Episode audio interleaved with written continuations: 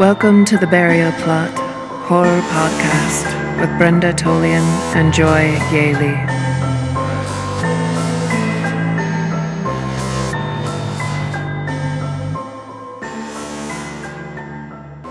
Welcome to the Burial Plot, where we bring you the darkest and most thrilling tidbits of the horror genre and those who create it.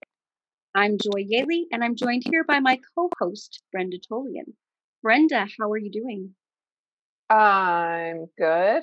We got um, a New Orleans thunderstorm going through, so if you hear thunder, I'm not magic. It's actually happening outside the window.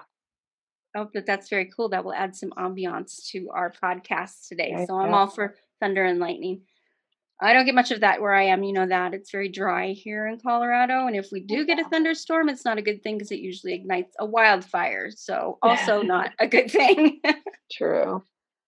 Today, listeners, we are very, very excited. Um, we're going to visit with author Evie Knight. Brenda and I had the pleasure of meeting her, and we also heard her read at StokerCon in Denver this past May. Evie is the author of the Bram Stoker award winning debut novel, The Fourth Whore. She released her sophomore novel, Children of Demeter, as well as a novella, Partum, in 2021. This year, her novella, Three Days in the Pink Tower, released just this month. She also has stories featured in several various anthologies this year. Evie is lucky to live in one of America's most haunted cities, Savannah, Georgia. When not searching for the ghosts of the past, Evie can be found at home with her husband Matt, her beloved Chinese crested gozer Augustus, and their three naughty Sphynx cats. Welcome to the burial plot, Evie. Thank you. Thanks for having me.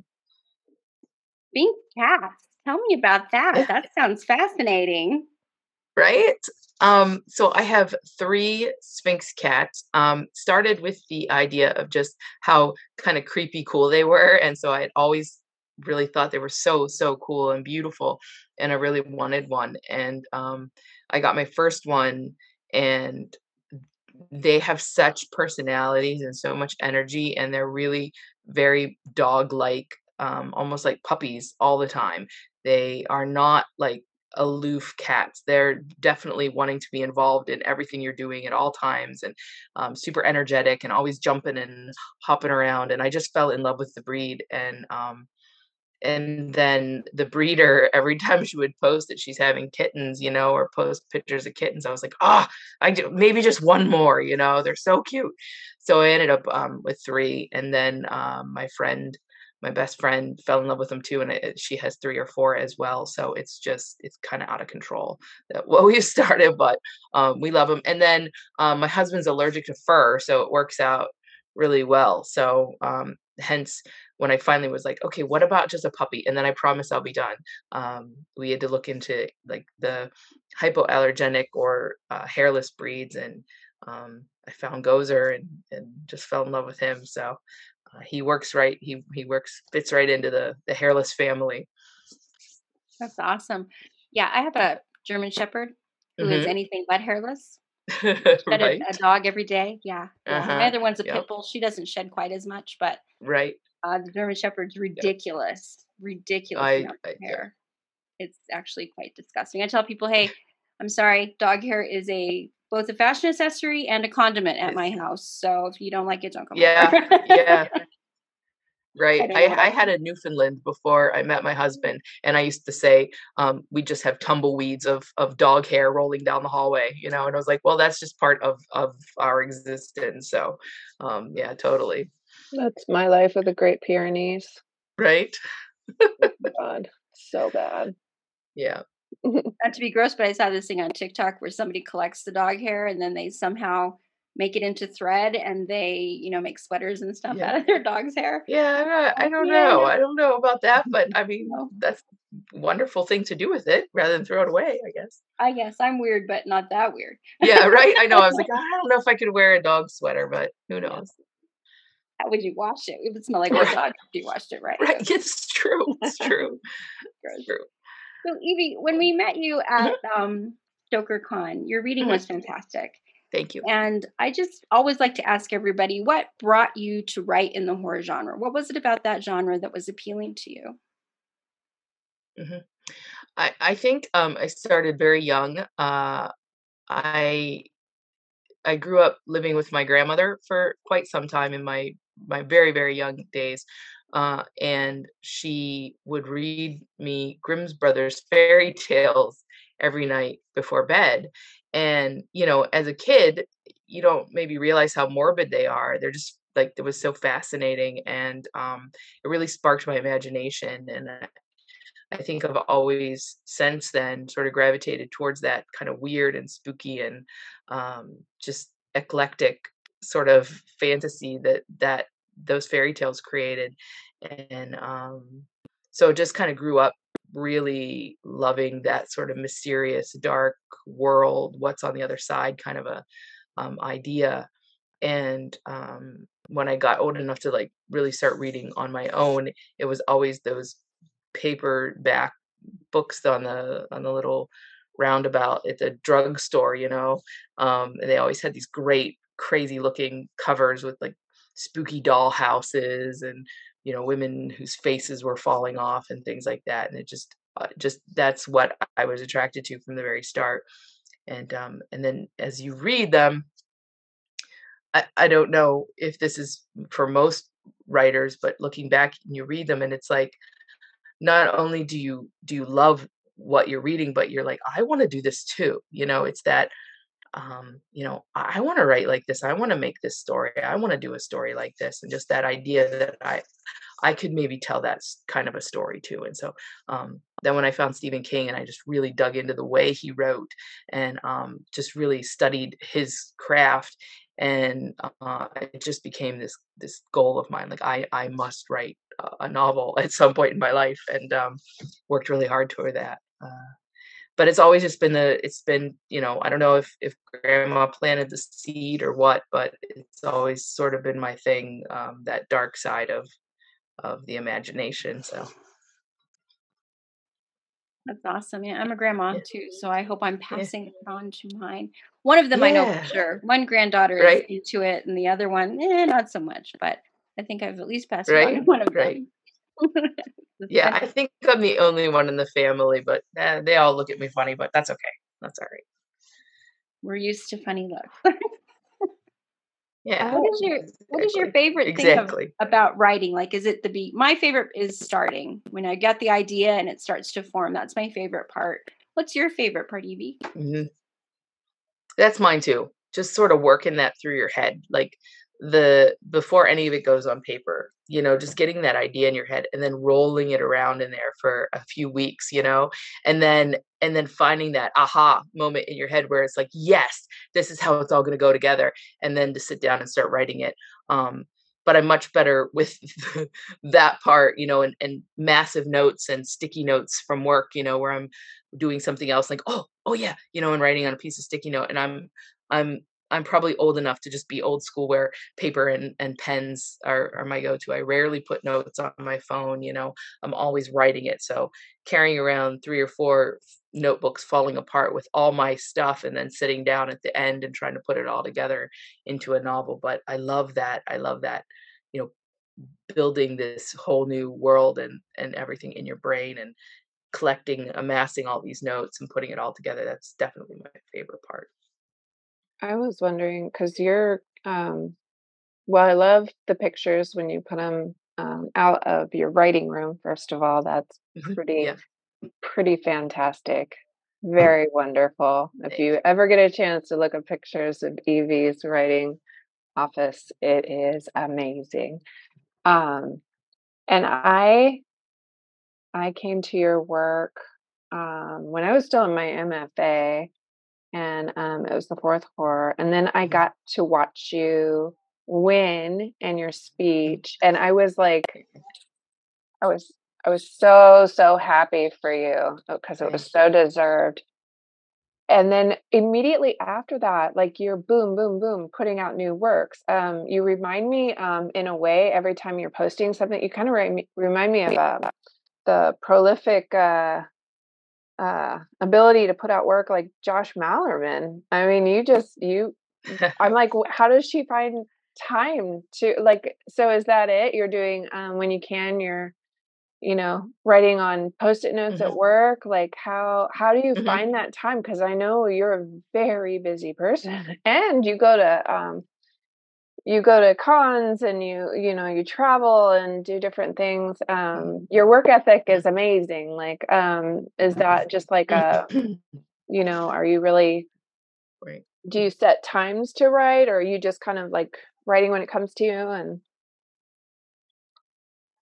right uh you know it's funny people say that and, and in my mind i'm constantly like um self-criticizing like you're you're being lazy today you you need to get up and do something and i i don't know if it's like a bit of uh, an adhd problem that i have you know i've never been diagnosed but sometimes i think oh i must have something like that because it's this inability to just sit and and relax and i know that i need it sometimes i'll run myself you know to the point where i'm like i you know my husband has to take me by the shoulders and be like these these due dates are your own like you have set these dates no one else has given you these due dates but you so stop stop stop um and it's just just this need almost to i don't know like it's not healthy i it's not i don't know um um it's not a uh sorry i'm i'm at work um right now. So if you can hear the overhead page, sorry about that. But um okay. Um it's it's just this constant like it's always in my head. There's always stuff in my head. And um and even like I said, you're right at work. I, I always have notes written. I'll send my husband things like, oh, I just had an idea for a story. And um and I just think it's this need or or maybe from having won the Stoker with my first novel, it's almost like, oh no, I set myself up for this this expectation that I'm going to be able to do this all the time, and um, I I think I just push myself more than it's healthy. So it's not something that I celebrate at all. It's this almost this need to like I have to prove myself in some way, and and I think women probably in general struggle with that a lot. You know, um, talking a little bit before we started recording about women in in anything i think women in any in anything any um profession uh is this this constant need to like prove yourself or something so um yeah i yeah i'm always writing i'm always putting something down just feeling that need to do it and if i'm sitting still i, I feel like guilty almost that i'm sitting still so um, but yeah yeah, I, I get that. I feel that's I feel probably not a good way. answer, but that's my unfortunate. That's my no. I mean, it makes a lot of sense. We have another friend who also is a. She's constantly Elena Gomel. She's constantly, constantly mm-hmm. publishing. Like every time I turn around, she's got a new published piece out, and I'm like, God, how do you do this? I've been working on this same stupid novel for a year and can't seem to keep my bum in the chair. And she has a similar mm-hmm. experience to yours, where she she told me that she feels like she has to um prove her worth by how much she produces almost. And mm-hmm. uh, so I, I think a lot of women have that feeling. I think i'm kind of lucky because i'm kind of on the i'm more of in the camp of the elders i like to say. Mm. where i really don't feel that anymore. Even though i have a house full of teenagers i i'm like it's cereal for dinner or no we have a fend for yourself nights. They have to get their own right. dinner and stuff. No i mean and and I don't feel guilty about right? it. I used yeah. to. Oh my god, I, I used to be mortified. Grown. No. Right. I know. But yeah, yeah I, I, don't know. I don't. I don't know. It is that drive that it's not healthy. It's definitely not healthy. Um, but I don't know what I would do. Like I just can't sit still. I can't. well, it's good that you're channeling it into something productive, right? Right. Right. Right. Right. Yeah. Which is fantastic. And so bringing us back around to your writing, I did want to talk about your latest release, mm-hmm. which is Three Days in the Pink Tower. Mm-hmm. And I did want to tell you that I read it mm-hmm. in one sitting, in one morning, a Saturday morning, um, drinking coffee. Mm-hmm. and I had moments where I, I literally could feel my insides creeping. And there was one particular scene where I thought I might be sick and had to put the book down for a little bit and I wept just like a baby. Mm. and I'm not exaggerating. This is um, my husband can attest to this because he was sitting in the other armchair watching me do this, and he's like, "What in the heck are you reading?" I hold up your book, and he's like, "Oh." and Yeah. I think what made it even more visceral for me is that I know that it's it was inspired or based on a real life Mhm. experience that you had as a young girl, and I Mhm. think that was Mhm. very impactful to me. Um, would you like to tell us a Mhm. little bit about the um inspiration for this story? Sure. Um, so the when I was 17, um, it was in fact, I mean, the dates that I give in the book are exactly the the date. Um, it was June 26th. Uh, my brothers, I had two younger brothers, so my mom and dad had separated. Uh, I don't recall if they had officially divorced yet, but they were living separate, and um, and my brothers and me were with my mom. And uh, they had just left the week before to summer camp so it was just me at home and uh, my mom was working single mom you know working on like midnight shifts and uh, i think at that point she might be have she might have started back to school. Uh, she was just gone a lot so um that day so the they were separated and she posted an ad in the local newspaper uh, to sell her her wedding band set her, her engagement and wedding band set. And um you know back then there was no internet or anything so that was the way you do it you know you post something there and um and you put your phone number and people would call. And um this guy called a couple times and she was getting ready for work and and wanted to come and see these rings at the house and she kept saying no no you know i gotta i have to go to work i can't do it today. Maybe tomorrow. Well a couple times when he called i would answer because you know i'm a teenager so of course all the phone calls in the house were for me right? So i would answer the phone and be like oh hold on a minute. Um so he was like well what about the girl that answered the phone? Could sh- could i come and get them from her? And my mom was like no no no uh, no one's going to be here she's going she won't be home either um, no you'll just have to wait till tomorrow so she said ultimately this guy was like really persistent and so she said listen i'll take him to work with me she worked at a donut shop in town um, and she said i'll take him with me and uh, if you want to come there tonight you can see him otherwise i'll be home tomorrow you can see him there. So he's like okay well i'll come tomorrow can i have your address? And and she's like yeah i gave him the address and uh was getting ready for work and she actually said to me you know i have this really weird i just have a bad feeling um and she had bought a gun after her and dad separated we lived out in the middle of nowhere and uh also it was still that whole satanic panic thing going on and uh uh so she was convinced that you know uh, we would be we'd need it so she had a little handgun she had bought and kept it in her nightstand and she was like let me let me show you how to load it let me show you how to use it. And i was like mom get out of here. Like go away. This is ridiculous. Um but i was planning to go out that night. I was going to go out with some friends uh and uh basically she was just like i don't know i don't know. Uh so she ended up i was just telling her told her get out of here go and i was going to meet her at work that night and have dinner with her on her break and then go out with my friends. And um so she left and about two minutes after she left the doorbell rang and it was the guy and he was like yeah i'm here to see the rings and i was like oh gosh no you know um you misunderstood and so we had this whole conversation. Basically there's the scene in the book where he shows up at the house um, i changed it to him i think they ran out of gas or something but it was the same sort of thing just show up at the house. So that whole scene is exactly um, what happened uh, basically a lot of small talk, a lot of like, oh, I gotta call my boss, you know, telling me that um, him and his friend were were buyers for a like a used like used warehouse kind of thing where they sell like antiques and used goods, and they were out buying wedding stuff, and um basically back and forth he had to call his boss and see what he could do about it and da da da was using our phone a few times and finally um asked for a drink of water and uh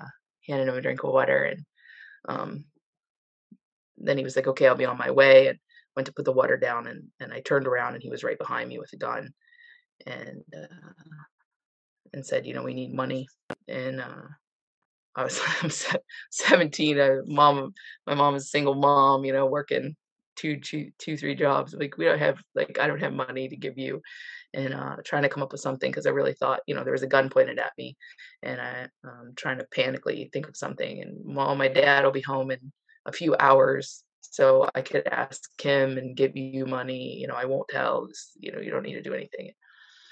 Says, well, we can't just sit here and wait for your dad you know, to come home. Like, what if somebody drives by and they sees this car and they're going to start wondering who that car belongs to? And, you know, it's best if you come with us. And so that's how I ended up in the car with them. And we'll just drive around for a few hours. And, you know, when your dad gets home and, and then we'll bring you back here, you get the money and we'll leave.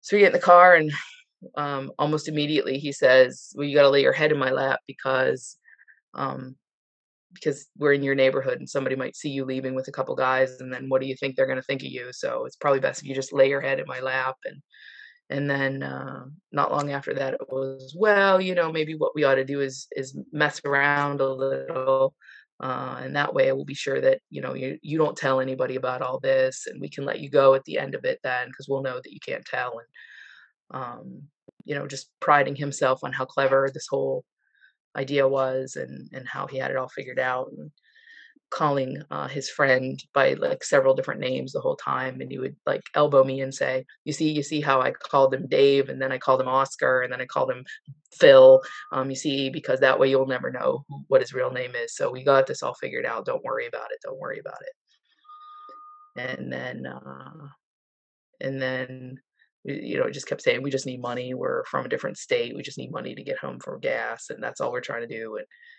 um, you know, uh, as things went on, just, well, maybe you should, you know, maybe we should just start messing around now. And, uh, you know, trying to force some things in the car, which again, I, at that point, I was so scared, you know, there's a gun laying between us the whole time and just a lot of, you know, me just begging a lot, a lot the whole time.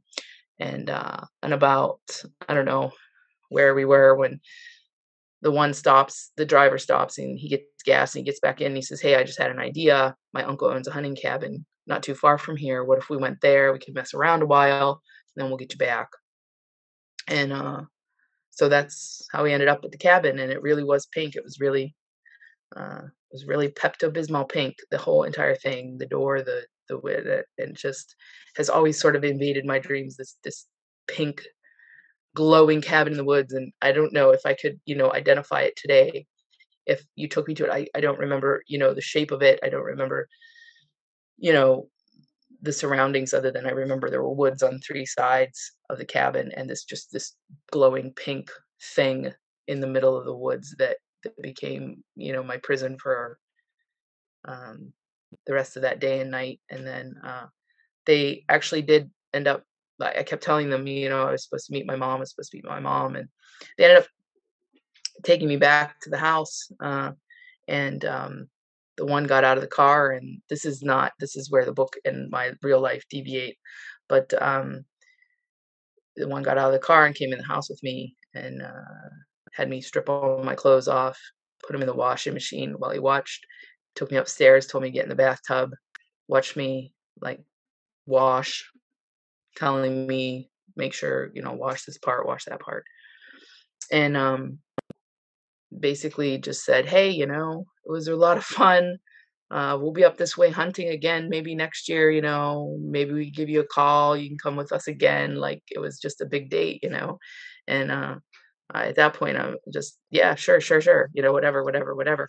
Um, and then he's like okay well uh, we'll see you later. Thanks a lot. Just chalk it up to a learning experience he kept saying just chalk it up to a learning experience. Just think just think all the new tricks you can show your boyfriend the next time you see him and um and i heard the door shut and i sat in that bathtub for i don't I, don't know how long because I was I was like this is a trick like this is them testing me you know uh, there's no way he left me like I saw these guys like no way and I um finally couldn't sit in there anymore you know it was ice cold tub and I got out and like looked around my house and they really were gone like I didn't see them and I was but I was convinced they were like waiting somewhere you know they were testing me because they kept telling me you know if if you tell um we know where you live, we know your phone number, you know, we we know you, we know that you have a mom, like we know where your mom works. we'll find you and and kill you and um you know all these horrible things and so i was just convinced that this was all a trick like this was a test of some sort so uh, i got in my car and i drove straight to where my mom worked thinking i got to get there you know i'm late for dinner i got to get there she's going to be freaking out but how am i going to like hide this from her how am i going to because i i really truly thought they were watching me and um, I got there and I, I walked in thinking, you know, I had myself cool, cool and collected. And I walked in the door and my mom looked up and was like, what, what happened to you? It, she just, you know, whatever was on my face. Um, and I just completely lost, like I couldn't, I couldn't. So I lost it and, uh, uh just kind of fell on the ground at the donut shop and started like crying and saying, you know, what happened. And, uh, everybody at the shop was like, oh, um, and so everybody kind of like left, and my mom, I remember her coming out and like sort of dragging me around um, the corner and on behind the the counter and and me insisting that we all get down because they were watching, you know. And I was like, everybody has to, you know, I can't let them see me, and so like would not wouldn't stand up, and so my mom had to call the police and they had to come in and sort of like drag me um to the back because I was so so sure they were watching and um you know, and the and the two officers that came was an older guy and a rookie and i just i remember the older guy saying you know you have to go to the hospital you have to have these tests done and then we're to we want to drive you around we want you to try to show us where you think you were and um, i was like no i can't i can't leave from back behind here like they're watching and he's like no no no and he grabbed me and he said listen you know you did nothing wrong. We're to walk out of here side by side like a lady and a gentleman because that is what you are and you are safe and you are going to walk out of here with your head held high because you did nothing wrong and like i wish i knew now like who he you know i wish there was some way to ever find him and and tell him how much that meant to me because like just having this guy you know you are a lady and you you did nothing wrong and you're gonna walk out of here with your head held high because you are a lady and i you know you're gonna walk out of here like a lady and a gentleman. And it just meant so so much to me that um you know, he made me feel safe and, and took me to the hospital and went through all of the that horrible testing and all that and then spent the night pretty much in the cop car driving all around trying to find this place and and we couldn't I mean I had no idea where I had been or anything and um and so went home and uh actually went home that night with my mom and I was sleeping in bed with her and our phone rang at about midnight and they asked for me and it was a guy and they asked for me and my mom was like who who is this? and um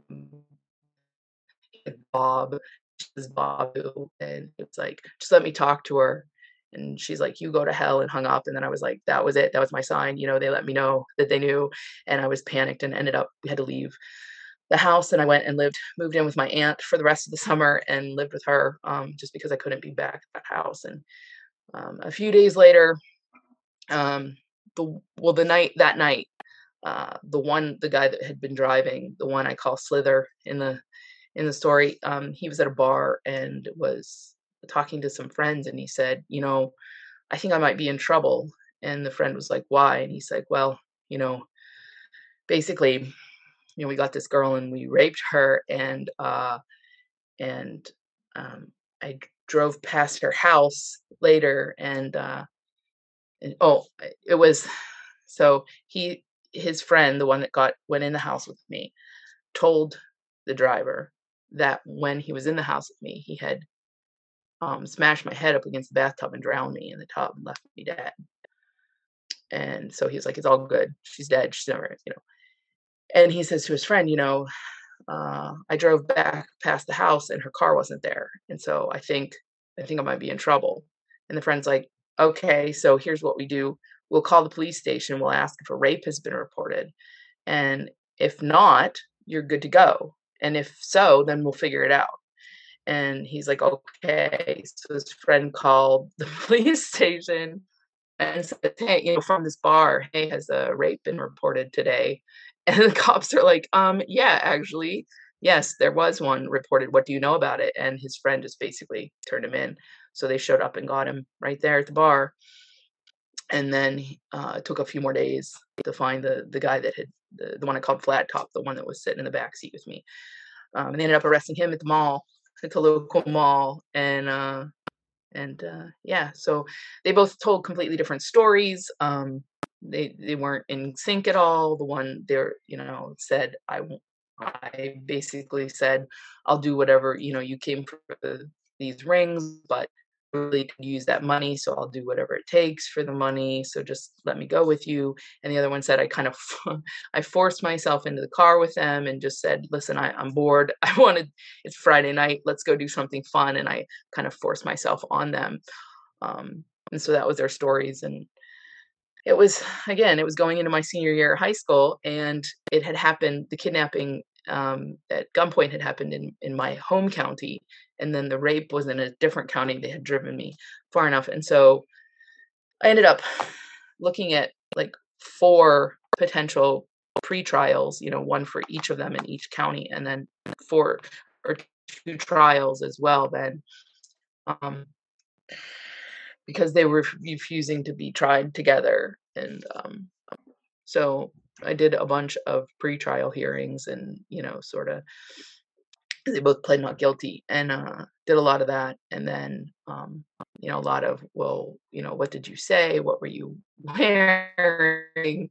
What you know all those things you know that they that you hear about you know well why didn't you did you notice if the door of the car that you know on your side was unlocked? Well why didn't you jump out? Well why didn't you say you know why didn't you scream to the gas station attendant and um you know why didn't you quote take a bite out of crime when when it was in your mouth? And you know well there's a gun at my head the whole time so i you know i didn't think about all those things. Um so yeah it makes you feel really really really bad. And and there was points at in that whole process where i started feeling super guilty like i had ruined their lives because I had lied to them. I told them I wasn't going to tell, you know, and I did tell. And so that's why they were in jail. So I had to go through, I went through this period of time where like I ruined somebody's life because I put them in jail.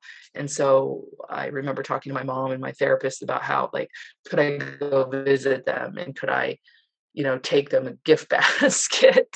like I wanted to make these care baskets for them. And um, you know, my therapist was like, no, no, no, no, no, you know, and my mom was just appalled, like horrified, you know, and I think some of my family members were like starting almost doubting me for a moment, like, is her story, like, is she, is this right? Like, what is she doing? Like, because I really did go through this period of time where I, I was crying because I put these guys in jail and, um, you know, it's my fault and I did all this. And, um, you know, looking back now, you realize it was when I was a kid and two, that's just the way you're made to feel. Like, I don't know, there's questions and everything. You're just start to feel like, oh my God, did I lead them on? Did I, you know, I didn't officially say no, you know, I had a gun on me. So I was saying yes to whatever it was they wanted. And um, it took a long time for me to, to learn that, that that's just, you know, that's normal. But um, yeah, a long, long time for me to to come to terms with there really wasn't anything that I did. Like there was absolutely nothing that I did wrong in that situation. But um, you know, a lot of questions come at you from a lot of different people about what you know what you could have done differently. Why didn't you do this and why didn't you do that? Um, but yeah, so ultimately they were looking at about 52 years, and um, and they got seven.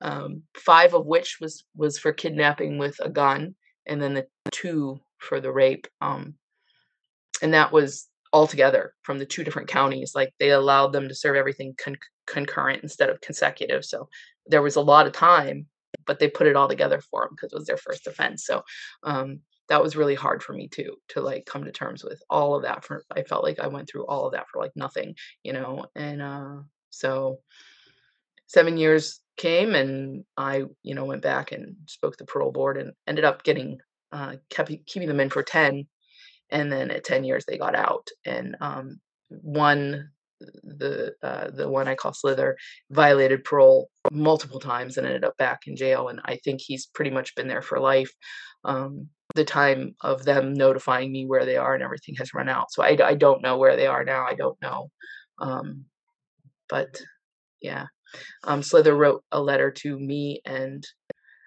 the um, the attorney. Wasn't he wasn't my attorney. He was the uh, the whatever.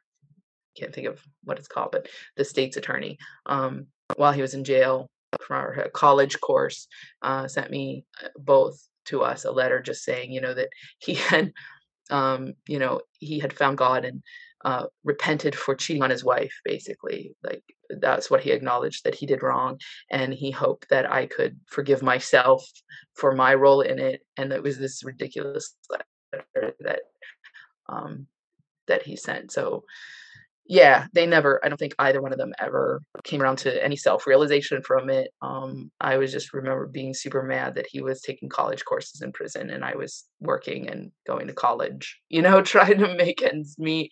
And he was, he was getting college for free. And so um, I just remember being super angry about that and it, you know, whatever. But um, yeah, they, their basic, their, their whole thing the whole time was, yeah, well, we cheated on our wives. So that's, that's what we did wrong. And, we feel bad for that but that was the only thing they admitted to to doing so um but yeah so uh that's that's the the end the real end in a nutshell which is kind of a letdown and a bummer and i didn't want it to end that way because i just felt that they deserved more than what they got so i rewrote the story in the way that i wanted it to end so.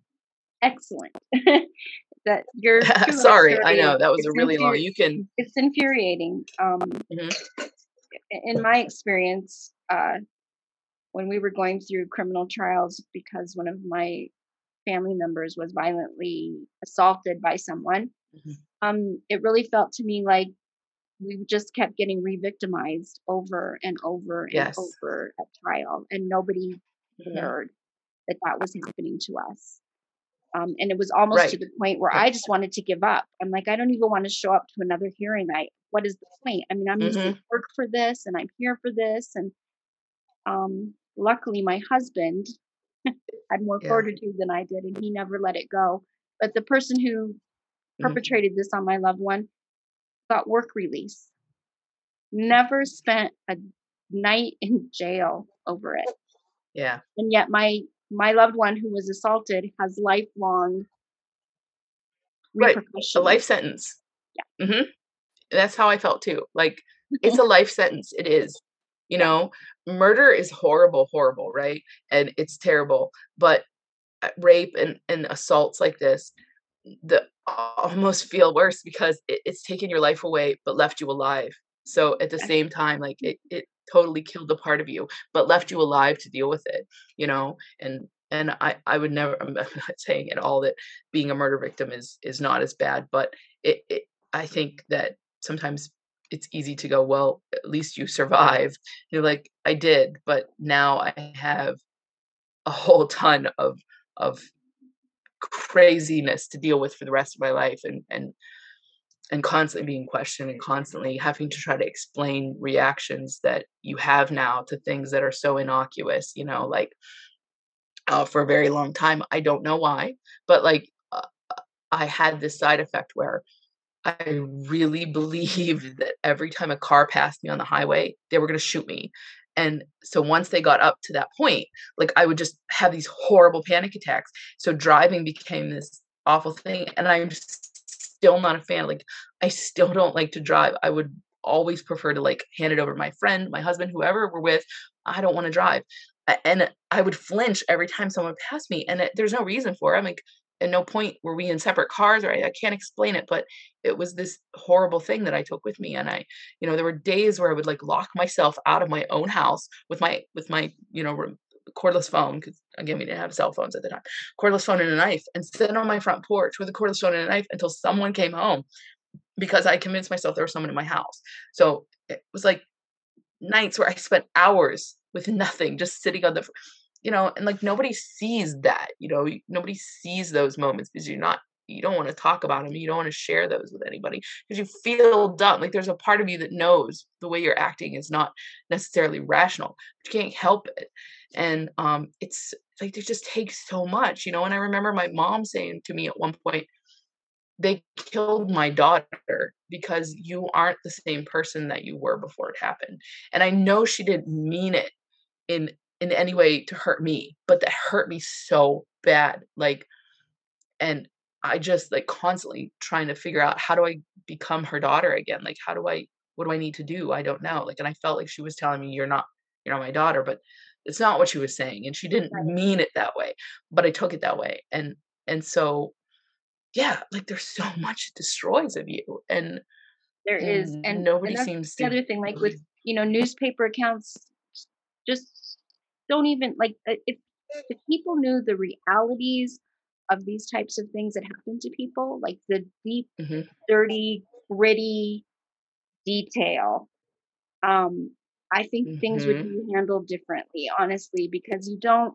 You d- the normal public doesn't see that. The normal public hears the word Mm-mm. rape and they have like a little Mhm. envisionment of what that is, but they really have no idea what the intimate detail of that looks like or feels like. And I think you writing this book is it's powerful in that way because you don't pull any Mm-hmm. punches. You tell us everything. You lay it bare and we go through it with you. Mhm. And that was why I wept for part of this book and had to put it down because I was just like, that girl, oh my God, she's 17 years old. That is a baby. I have two 15 year old twins. I've raised two girls. I, I was devastated and heartbroken for you. Um, I mean, as a woman, we all have had those times where maybe we've, you know, had a sexual advance and it makes you feel so uncomfortable, but to be so deeply violated and and being Mhm. 17, what experience do you have in sex, period? Right? And then here's all this. Mhm. Um, it was an Mhm. overwhelming read, but it was I think it was important that you didn't pull punches and you laid it out for Mhm. people to see. Um, I appreciate it because that's definitely something that I struggled with. Like how how how how do I do this? Like how how in depth and I I know I got a little, you know, even publishers and editors that looked at it, you know, my beta readers, everybody that looked at it beforehand was like, "Whoa, are are you sure? Should we should we cut this?" And uh I said, "No. No. We're not cutting it." Like it just felt like you like you said I need I needed you to understand like I need you to understand that like it really like there was a scene and and maybe this is I don't know giving it I don't know. There was a scene where at one point and this really happened in the rape that the one decided that it was constant both of them at the same time the whole time every time like it went on for hours.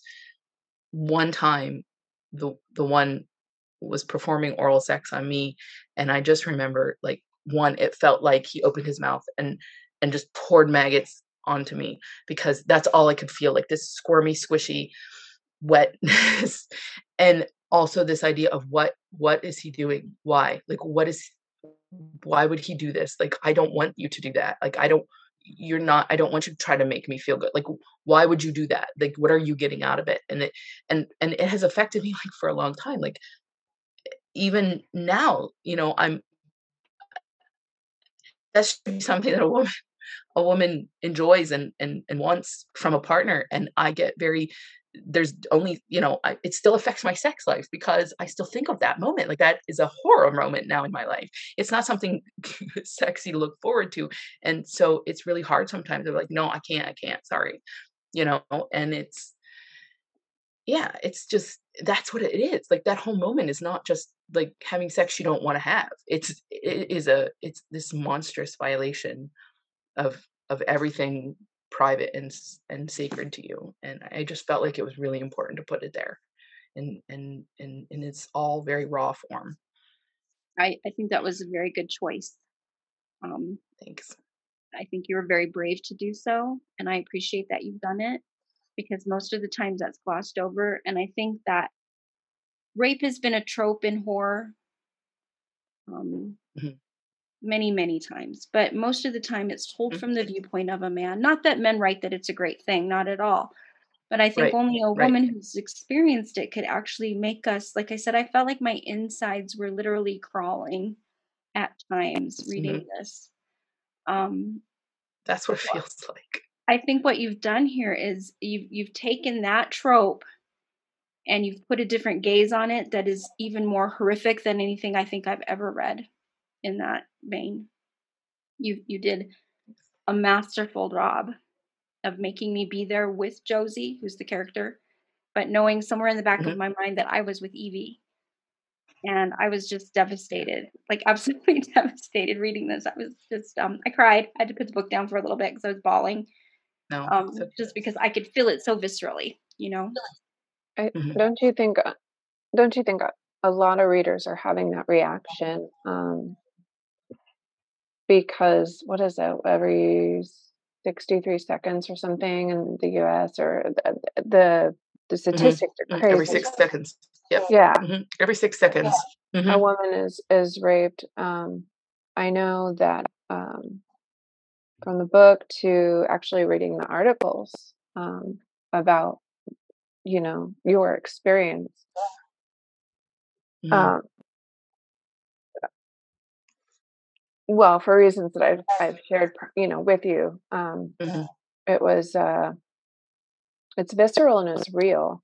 But the thing about it is, is uh, in horror, so often, again, a lot of times it's written um, from a male gaze, and they aren't talking about those times that you vacate your body. They aren't talking that Mhm. about those times where you can't, you know, the the sheer terror or or having to do whatever is necessary to stay alive you know when Mhm. women are doing everything necessary to stay alive and then Mhm. um, and then what happens if they if they even catch the person Mhm. what a family what a what what a victim goes through when they go through court because Mhm. it's one of the hardest things to prove and they will they will rape you again in court They absolutely will. they will Mhm. they, and Yeah, there's will. nothing there's nothing you can do to stop it and then and then they get the shorter Oh yeah, then they get probation you know. or they Mhm. get Yeah. therapy because they Mhm. they didn't understand their actions and they damn well did Right. or or whole communities rise up to support them because they're upstanding in the community or something i just Mhm. uh, Yeah. Yeah. honestly i wish i wish after something like that happened we could just hunt them down through the woods you know um, Right. because because like I, as you were talking about and like in the situation you know that's that's touched my family you never feel quite 100% safe you know um especially if especially if it ended not. up in the news you aren't safe all the time from news re- you know reporters and and stuff and it, it is a perpetual it's like a perpetual torture machine of the body it just goes Mhm. on and on it never Mhm. stops and Yep. and you know all your writing is is very um brave in that way um it might be horror but it also is is brave because you're talking about things that women don't often get to talk about in all of your books you're touching on topics that have remained taboo that women have been told to shut up about um, and Mhm. if it is talked about it's you know through through male authors who, who for the most part don't understand um Right. you know um Mhm. so i find i find your your writing is incredibly brave incredibly talented Thanks. because you know um and i think that makes you a special kind of writer. I think you um that makes you i mean a writer for everybody but it especially makes you our champion as women um and i'm not kidding about that. Um i really really admire your bravery and your skill you know um I, I i can't say there's i really can't i can't say there are many women writers out there um, like you currently and i hope you know i mean that from the bottom of my heart i mean it um, I don't. You're making me uncomfortable. I'm not good with this. Um, yeah, I just, I don't know. I think uh, what happened left me with a lot of anger, and um, eh, I a- lot of life that happened to me after the fact, based on my, you know, I don't know, like a lot of the insecurities that left me with, a lot of the um the things like I said, like I'm still dealing with like this ability, this this absolute need to say I, I am a writer. I know I, I wrote one, but like I got to keep writing or else I'm not relevant. And um, all these things. I mean, I, I I've I've gone through a couple really bad relationships. You know, I ended up pregnant in college. Um, I have a beautiful, beautiful daughter to to um, to show for it, and I'm I'm not sorry at all. It made it definitely harder uh, for everything because I made some really dumb choices. Like I I chose men for a while after that that uh, were just as bad as these guys, but they were bad with me and so they were going to keep me safe you know um that was you know fight fire with fire right so you pick a guy that is just a mess but um you know he's bad and he's not afraid to fight and he's not afraid to get into these situations because you know he'll keep me safe and then realizing what a dumb thing that was and and my daughter you know that pregnancy um was not a good time at all in regards to what I was trying to do with my life, but also it saved my life because um, being her mom has made me go, one, I have a daughter, right? I can't let this happen. Like, I can't keep living like this and showing her that this is how you respond to these things in your life. Like, I have to, I have to be a mom to this daughter and raise her. And um, so thank God for that, I guess. But um, yeah, I, I made some really dumb choices and I ended up married for 14 years to a uh, gaslighter who would constantly tell me that everything I felt was wrong and and and foolish and and um and I believed it for a long time until again I don't I don't know like he ended up another long story but uh, while I was writing the Fourth Whore actually which is probably where you hear feel all this anger coming out um, uh, ended up cheating on me uh, and we were a small town and you know he was a physician and i was a physician and she she was a nurse and so everyone knew my whole business yet again in my life all this stuff come pouring back and i and and i i think that's where you know it, it brought it all back to me and i was like wait a minute i'm not going to be a victim again like no what am i doing? You know? And i had to really re-examine um, myself and and i'm in a wonderful place now and i have this wonderful husband is so supportive and and um you know and that's when i was like okay it's time. I have this i have this i'm surrounded by love and support and i i i finally um you know i don't know i got i feel like i got a lot of anger and rage out with the Fourth Whore and um and and then got this response from from you know my peers that was like yeah good good you know because who knew? There was a lot of people that didn't want to touch that book as well because like you said there's a lot of things in there that that um that's just like that angry woman book and uh and then i was like i think it's time. It's time to drag all that out of the closet and really face it face it you know and um and take it back and make it mine and and it just seemed like the right time and um and i feel really good about it i feel and and like you said I, I it's amazing. I get all these private messages from people that that tell me their story. Just like, thank you, I read it, and I would, you know, I I've opened several messages that just start like this.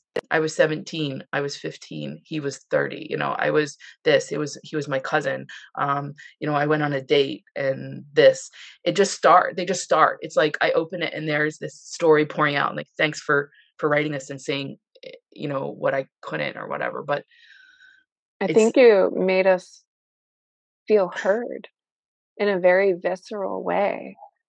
Um, you know, because so often you can't talk Mhm. about it or or you Right. talked about it enough because you went through court or whatever, Yeah, you know, absolutely. and stuff. Yeah, But you're and we all know the ending, so it's almost like the ending everybody always wanted that has to walk Right. this, you know.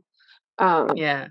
because there's a lot of rage trauma causes stuff like that it causes fear and it causes Mhm. rage and it Mhm. causes addiction it causes all Mhm. sorts of things to come out you know because there's nowhere else for it to go Right. you know and so Right. being able to put it into written word and into Mhm. horror if Mhm. you're able to do that you Yeah. know But that's what I felt, like, I gotta do something, right? And this is what my this is where my skill set is. So this is how you know, I went I'm in my real life, I'm an OBGYN, so I went into women's health. I did I did what I could from that standpoint, but I still feel like I had to, like, I don't know, I just I I don't know. I like I I said in the introduction. I had had to tell it, but but what made mine any different than anybody else's? And and and I was like, it doesn't have to be just mine. It can be everybody else's. We can make it, you know. And I just put all these things that that I've heard from other women and that you know, and just kind of tell everybody's story and and then make a great ending uh, of revenge. You know, like let's make a really let's get let's get back at these guys and um, let's let's make him let's make him pay. So, but e- even at that, um, I mean, it, it just it moves beyond just the rape revenge story that we hear mm-hmm, in horror. A lot mm-hmm, of times, it moves mm-hmm. more into the victim has taken back something that was taken from her.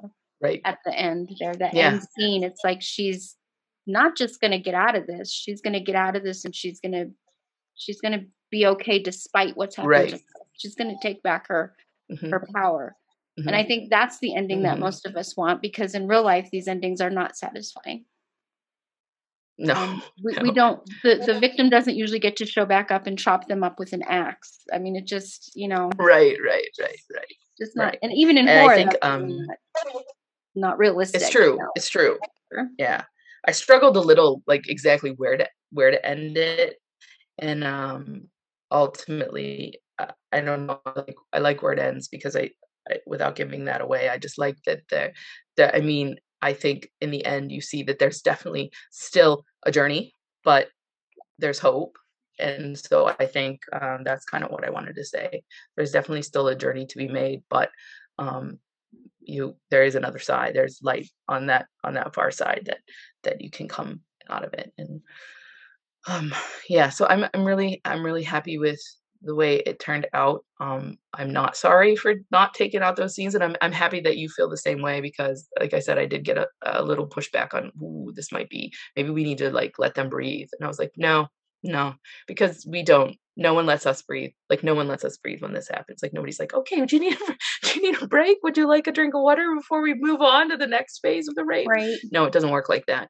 Um, and so yeah uh, you're right rape is used all the time as a trope but it's just like oh that's that's awful rape is mm. terrible it's horrible i mean yeah um, it's, it's you know that's a, a real world horror that i don't think people understand right. how horrific it actually is no so but, i think until you're you experience it or experience a, a loved mm-hmm. one that is you're close to has experienced it that you really get an idea of yeah like the whole leaving your body thing that really really does happen it absolutely happens in the midst of it. Your body just takes over. Like I wish I was an artist because the picture in my head is is this this woman in a fetal position where your brain should be, right? Just this woman in a fetal position, nude, where your brain should be, and then just this shadow outline of a, a body walking around automatic because that's how it feels.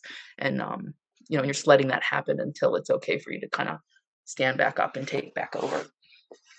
So, so for Josie in the book, when she sort of has those experiences, she she has an experience at the very beginning of the book where she's given a tarot reading and it's not mm-hmm. very positive. Right. And so when she's having these out of body moments, um, mm-hmm. leaving the real, leaving the situation in her mm-hmm. mind or whatever, mm-hmm. she the tarot cards show back up.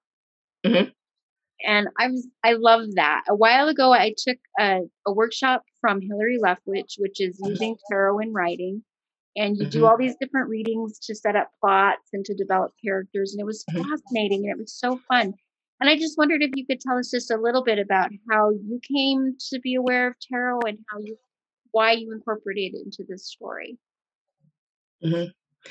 Well, I think the in the beginning, um, Josie talks a lot about you know that whole agnosticism that she's dealing with, and this this um, interest in in the mysticism. And and I remember that my aunt had uh, I don't know uh, right around that time, 15, 16, had bought me a Ouija board one time for Christmas, and like I think that just got me into that whole idea. And I was already reading horror, you know, um, so I've always been fascinated with that. And the um, the tarot the art of it is so gorgeous and all like so many different spreads and like I don't know. I've always been also one for like symbols and signs from the universe, you know, and uh, so I've always kind of been interested in that. Like, ooh, I saw this animal multiple times in the last few weeks. What does that mean? You look it up. So uh, the the tarot for me has always been fascinating because all that symbolism of what the card means is sort of there, but it, it it's how you interpret those symbols as to what that card means too. So it's like um so always has been a fascination for me and the art of tarot to me uh, is is so i don't know rich with all this mythos right? There's so many mythologies and and and things that are in there and for you to discover. It's um and i had taken actually uh, a course um, similar to that about using the tarot in writing and so that had always been in the back of my mind as well and i started collecting tarot decks um, for that reason but also because just the art like if i saw one that really drew me in i and um and then i i uh i had purchased the book not long before I started deciding to write this uh, Sasha Graham's book, and it was called The Magic of Tarot. And again, I'll pull it up because all right. Anyways, um, the magic of tarot, your guide to intuitive readings, rituals, and spells. So I was like, it was time for me to like learn how to use it, right? Because I really wanted to start using it in my writing, like like that idea. And um, one of the quotes right in the beginning of the book is Tarot is storytelling. It's what we do when we read the cards. Telling stories imbues us with supernatural power, the power to change our story. And that quote was like, oh, yes, yes, it does, right? Because wherever you are in the moment that you flip that card and and that's why it works great for storytelling i think is because wherever your brain or your mind is at the moment that you flip that card those are the symbols that are potentially going to stand out to you in that that picture. So you know a general meaning of the card um, and then the symbols kind of uh, drive you towards that meaning but also it's kind of what's happening in your life right now of what symbols you're going to notice so every time you look at a card, it's amazing how many details that you might not see initially. That when you really like start studying, there's all these crazy like, oh yeah, and this is why this is on her right, and this is why this is here. And but it's really what's happened to you in that moment that gives that card meaning. And so when I wanted to set up that in the book, I went to like multiple people who really know the tarot really well. And I was like, help me like I need a spread that is going to do this and I was getting all this pushback like well it, it could be this card it could be like they don't tell the you know and i really learned a lot about tarot in that moment and it just the more i learned them the more they were like well it really is kind of dependent on what you know what their question is so what's her question? Like she didn't even want the reading she just like it, she stumbled into a reading and they're like yeah but it kind of you know and I'm like, I can make this work. Like, it's even better this way because it's so open ending. Nothing, you know, like not even the worst thing means the worst thing. And uh, it just, it just sort of fell into place. And then it was a matter of, okay, let's pick some that have a, a dark meaning, but also can be used in a, a different way. And so it was kind of like, use it as foreshadowing, but also use it as a guide for her when she got to that point. Okay, let me look at this card again. What is it trying to tell me? And what can I learn from it? Because that's really what the idea behind tarot is, is like it's not about like, oh no, this bad thing is about to happen. No, it's here's a possible outcome. Here's what you should learn from this. And uh yes, it was just it, like just made perfect sense that it would be the right thing um, to do for that for the book yeah, and i'm really happy the way it worked out yeah it and, worked out uh, great. It was yeah. like i said i have an interest in the tarot and so i was immediately when you're when we saw you at StokerCon and you had some little cards for your book yeah, right. i grabbed one because i'm like ooh that looks like a tarot card. Yes yes. And the cover does yeah. look like a tarot card it's very cool. I know um, is they really do a great job. Yeah it's beautiful Mm-hmm. I just want to tell you that I'm grateful to you for telling your story in the way that you did. Thanks. Um, and I think Josie is a little bit more than just what you would think of as a final girl or the rape revenge girl. She's really triumphant. Right. And I think that is mm-hmm. how you come across to me as well. Is that not only Thank you, sur- yeah, you survived, but you're alive and you're vibrant and you're doing things that are important and you're affecting other people in positive positive ways and um, i'm just so I'm proud of you. I'm proud to know you. a lot you. of us baby writers are are following you. just, uh, just you know, you're kind of a story on just how to even handling yourself on social media and and uh, in person just uh, you know you're encouraging and everything like that so um, i appreciate that a lot and um well and you had on a killer outfit for your your uh the, the banquet i saw you in the hallway and i was like oh my god that Oh, is yeah. amazing Thanks. Thank you. Yeah, I don't know. It was this this year I was like, you know what? I haven't been to Stoker in two years and I'm doing it right this year. I'm like buying outfits for every day and I'm like doing it up. So um yeah, that was really fun and uh it was great to be back among like my you know, it really rejuvenates you being and that's why uh you mentioned about trying to fit cons in, but I think I don't go to as many as some some writers and of course, you know, that eats away at you like oh you're not you're not doing as much as everybody else why aren't you doing um but it's important i think to at least pick one that you're going to go to every year as a writer because boy oh boy do you get the energy from other writers and just the excitement and it just you feed into that creativity like so much creativity in a room and you're just like ah, i want it like a energy vampire right? A creativity vampire and i like love going to cons for that reason and everybody in in the horror world is the nicest people. I don't know what it's like because I don't go to other like the romance. I don't do anything else but horror. I don't know what that's like. But the horror people, man, are they the nicest people in the whole wide world and the most accepting, the most like the least you know competitive. It's just like there's room for everybody here, so let's all celebrate each other. And I love that about it. And it just feels so so good to be there. So, um, yeah, it's so much fun. It was fun. We had a good time. Yeah. Um, so we were honored to hear your reading, and we we do like to see if our author guests are willing to read some of their writing for our listeners. And we were hoping that you would read something for us. Yeah, yeah, yeah. All right. Yeah. o- Okay. Well, let's see.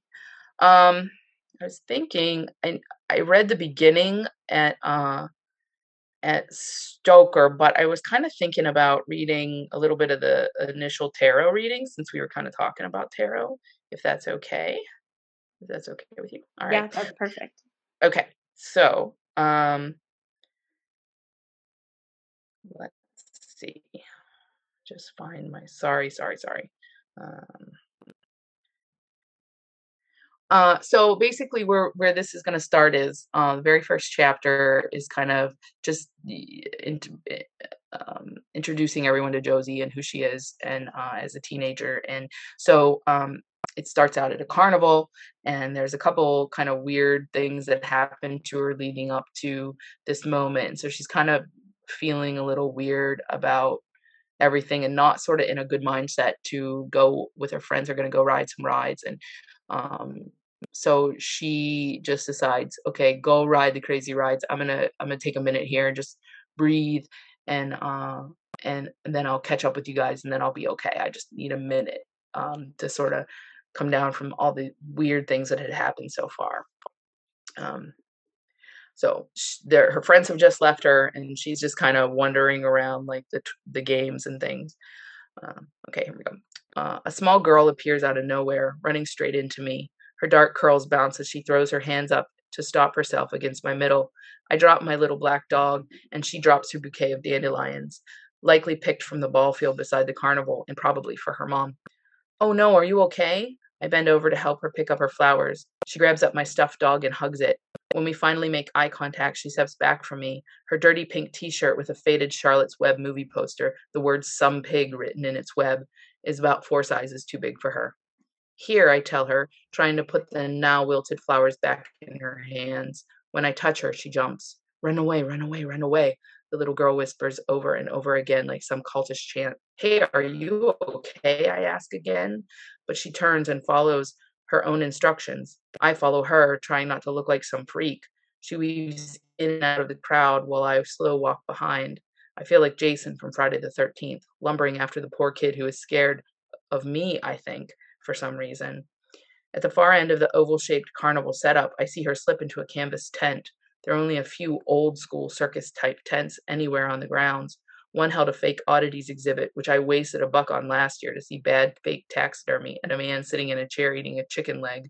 The sign wasn't a lie, I guess, since the incredible man eating chicken could be construed as technically accurate. Other than the oddities tent, this is the only other relic a small, round tent draped in beads and filmy scarves tied corner to corner. The thing looks like one big chrysalis. Somewhere inside this tent is the little thief who took my prize. The faded hand painted sign leaning against it reads Psych- Psychic Tarot Reading $10 for reading, $25 to take home your spread. I try to decide what to do while the noise of the carnival continues around me. Looking around, I see a car- I see the carny from the spider game lurking about ten feet away. He's smoking a cigarette. He might be on his break, but he might be following me just like the other guy. Run away. No one is sitting at the table under the umbrella in front of the tent. How do you knock on canvas? I decide you don't, and then and I'm just as I am about to slip inside, a woman comes out. By the looks of her, I assume it is my little friend's mother. Long, dark, walnut colored curls fall to the middle of her back. Her linen palazzo pants are green and spirals have been bleached into her into them and the matching tunic. A scarf similar to the ones hanging along the tent pulls her hair away from her face. It's unbelievably perfect, skin like marble. In fact, she looks like a goddess, one chiseled from stone in ancient Greece come alive. I can't stop staring at her.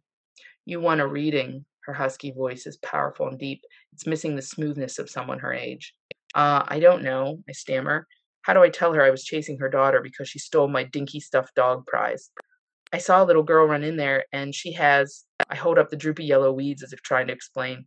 It wasn't a question, she responds. Sit. She goes back into the tent, so I sit, wondering if this is some gimmick, some mother daughter trick to bring in customers. When she doesn't return immediately, I begin to feel foolish, stooped, and exposed. I check the position of the carney, but he is gone, back to whatever hole he crawled out of. I'm about to stand and slink away quietly when an old woman steps gingerly out of the tent. She is dressed in con- complementary fashion to the other females, but in all black. Her white hair has been braided and rolled into a bun on the top of her head, but it's not her clothes or her hair that demands my attention. It's her eyes. They are covered in a white film, both of them. I can't see any color beneath the white, but I can see the bulge of her iris and pupil mounded up off the globe. I assume she is blind, but her daughter didn't come out with her, so maybe not. Maybe they're just some weird cataracts. Either way, I need to stop staring. She finds the empty chair easily and sits with a groan. From somewhere beneath a table or within the folds of her skirt, she produces a black velvet bag, which she opens to reveal a pack of well worn tarot cards. Expertly, she shuffles them. I haven't paid. She hasn't asked me any questions, and I'm almost certain she can't see me. There's nothing keeping me sitting here. I could just sneak away quietly. My friends are probably looking for me. Yet, at the same time, I'm enthralled. The tarot, paganism, witchcraft, it all fascinates me. More so since I've secretly left religion. I do believe there is something out there. The idea that we die and then there is nothing terrifies me. I can't accept that. I've never seen a ghost, but I think I want to. I need to believe in something. It's just so hard to explore other options when all my friends and family are religious. Plus, maybe this is my chance. Plus, this whole thing has been so strange. First the game, the carney, then the girl and her mother, now this old woman who could be a grandmother or even great grandmother of the adult woman. And where are the mother and child? Are they hiding in the tent watching me? Split the deck into three, the old woman says, and I do. Pick the stack you want to work with. I'm not sure what to do, so I tap one. She grasps my hand in her warm, leathery grip and rubs her thumb across the back of it. Hmm, so many questions, so much fear and uncertainty. I blurt out. The little girl, the one who ran into your tent, she took my stuff. She doesn't answer me. Instead, she flips the first card over and runs her hands across the picture of a woman hanging one legged from a tree. The querent card. The hanged man. Is that bad? I ask. You are searching for spiritual guidance. You do not feel in control. You are young, early in the fool's journey. You face a great test of yourself and your beliefs. You must balance what you know with the understanding that there is much you do not know you must be willing to release in order to receive. I don't know what that means. Of course, she says, I'm looking for spiritual guidance. I'm getting a tarot reading. She says nothing more. Instead, she deals more cards, stopping to touch each one, running her fingers along the lines of the illustrations as if she can see them perfectly well. As far as I can tell, there is no braille on them. I read the cards. I read the cards as she deals out my fate. The Tower, Eight of Swords, the High Priestess, Five Cups, Five of Wands, the Devil, Seven of Wands, and finally Judgment. She breathes deep. My heart thuds. You are a smart girl, well read. You think rationally and are fiercely independent, she pauses. Okay, sure. I don't know if I'm supposed to say anything. She holds a gnarled hand up to stop me. You are young and naive. You have much to learn. She touches the tower card, lingering on it. There's trouble. A change is coming. It will shake you up, change you. There will be uncertainty. There will be loss. There will be fear. You must let go of your rational side and seek answers from the spirits. Do not let your independence be your doom. Ask for aid. Do not get lost at the crossroads. Do you hear me, child? I crumple a little. Yes, but I don't know what any of it means. I just came here to get my stuffed dog. The old woman's white, sightless eyes never leave mine. I find myself looking away, staring at her hands or the cards. I know she can't see me, but at the same time, it feels as if she can see so much of me, more than anyone else ever has. It's unnerving. She nods. I'm not sure if she is confirming my thoughts or acknowledging that I want my prize back. Black dogs, snakes, horses, spiders, owls, deer, even butterflies, all messengers from the spirit world. Listen to them. Watch for them when you are in need. So, what's going to happen to me? Those pictures on the cards, they all look bad. There is so much here. I see a victim imprisoned, maybe by your own negative thoughts. But she brushes her fingers across the Eight of Swords with a picture of a blindfolded woman, hands tied behind her back and surrounded by swords. Hmm. She nods and then touches the High Priestess card. This one looks better, more triumphant. The woman looks badass in total control. The voices you hear, let them guide you. You have drawn the High Priestess. Ask her to guide you. She is all things maiden, mother, crone. She is balance. Seek her guidance, and you may see your trials through to the end. Yeah, but look at these cards. They all look bad. There's the devil. Why is all this so bad? This carnival held so much potential for fun when we arrived, but it seems like a million years ago. I'm totally freaked out and I just want my damn stuffed animal back. The old woman picks up the five of cups and pushes it in front of me. You see her? See how she focuses on the spilled cups and not the two she has still filled? You see the moon? The moon is trying to guide her to what she has left inside of her, her strength which she has not lost. You must not you must not lose sight. There will be pain, there will be loss. It may seem overwhelming, but you must accept the universe. What accept the help the universe gives you. You must trust in its guidance. Do you understand? No, I don't understand. I don't want to understand. I want to leave all about I want to leave and forget all about tonight. I stand up. I'm sorry. This is just messing with my head. I thought this would be fun. I I don't know what I thought, but I just I'm interrupted. Josie, hey. Ange is leading a pack of frustrated appearing friends. You said you'd wait right here. You got to quit getting lost. I'll end it there. I don't want to read too much, but yeah. That was masterful foreshadowing and tying in the meanings Yeah. of the tarot cards. I just thought that was a really, really good. Well done.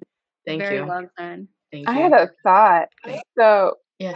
maybe maybe um maybe you invented something new. It's not the final girl. Maybe um maybe we need a new new designation and call it the Josie girl.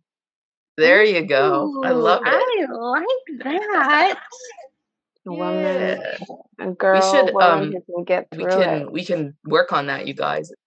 Yeah, Yeah. we'll do a we'll do a panel on it next time, right? We can talk about the new Yeah. There you female hero in horror. Yeah, hmm There you go. Made up by women. that's right. Yes, who From actually understand what's right, what's going on in the mind of the final girl instead of just watching her react. Now Let's I look want a inside. t-shirt love that says it. Love it. I'm a Josie girl.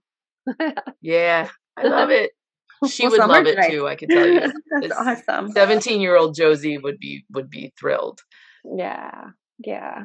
No, Yeah. that's that's that's some powerful, powerful writing, Thank you. and that sets Thank- that sets up everything. That's just so good, so good. Thank you. It was very, yeah, very clever. I liked it very much.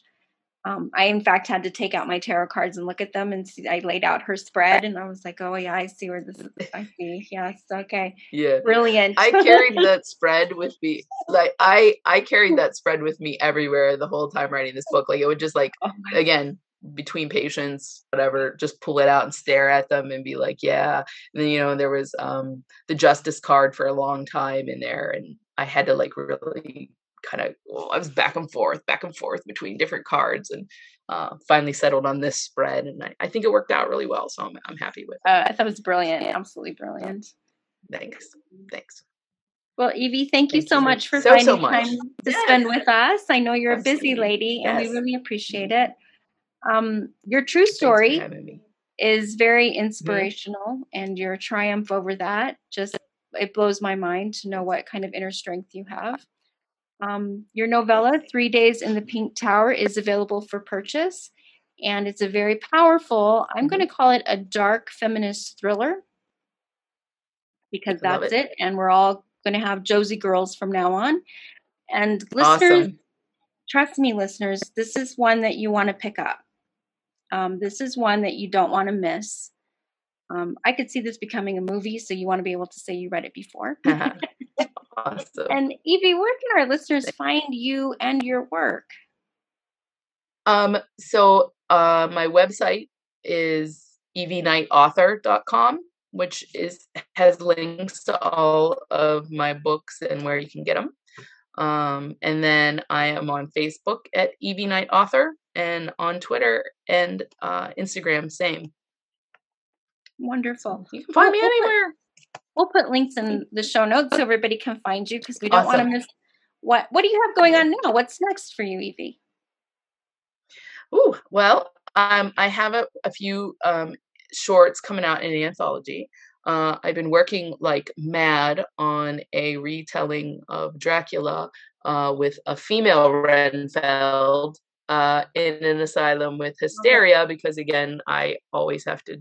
Always have to have my strong female character, so I'm giving her, uh, giving Renfield uh, a new, a new makeover and telling it um, from a female standpoint uh, again as an OBGYN in my real life hysteria and the whole idea that you know the whole idea of blood and hysteria coming from the uterus and like it just all seemed like why why wouldn't that work with Dracula so I'm working on Okay. that uh hopefully hopefully I'll get it back I'll get it out next year um but I'm really trying to to to stay very true to to Bram Stoker's um, writing and his his process. So that's taken a lot longer than I thought.